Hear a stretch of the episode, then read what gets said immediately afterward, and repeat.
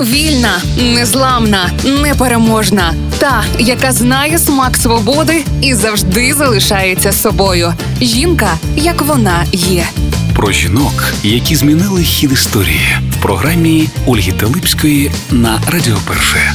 Історики не заперечують, що з дружинами у Нестора Махна взагалі жахлива плутанина. Серед його обранець і Настя Васецька, Сонячка, вона ж Ніна, знаменита отаманка Маруся Нікіфорова, телефоністка на ім'я Тіна і нарешті вчителька української мови та літератури Галина Кузьменко. До речі, саме після шлюбу з нею Махно перейшов на українську мову. До того часу він говорив російською. Галина Кузьменко дуже гарна брюнетка. Була у Махна секретаркою. Галя доклала усіх зусиль, щоб розлучити Нестора з Марусею, і в неї це вийшло. І в підсумку вона стала офіційною і останньою дружиною Махна. Насправді Галину батьки колись назвали Агафією, і свою юність вона провела в монастирі. Однак нидіти в келії за молитвами їй аж ніяк не хотілось. Вона примудрялась заводити численні романи за стінами монастиря. Про це незабаром дізналась настоятелька, і Агафію вигнали зі святої обителі. Ім'я Галина вона взяла собі після того, як познайомилась з Нестором Махном. Кузьменко стала для нього вірним соратником. Нестору вона народила доньку Олену. Причому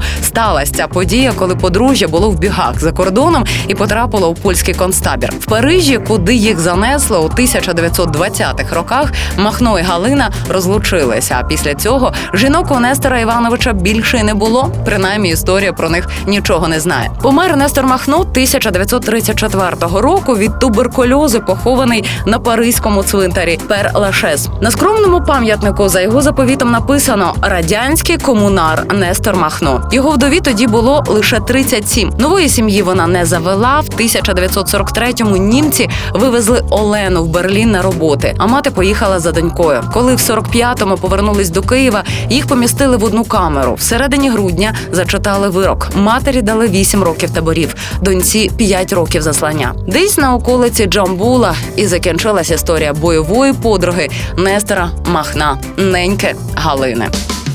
Жінка, як вона є. В програмі Ольги Телипської на Радіо Перше.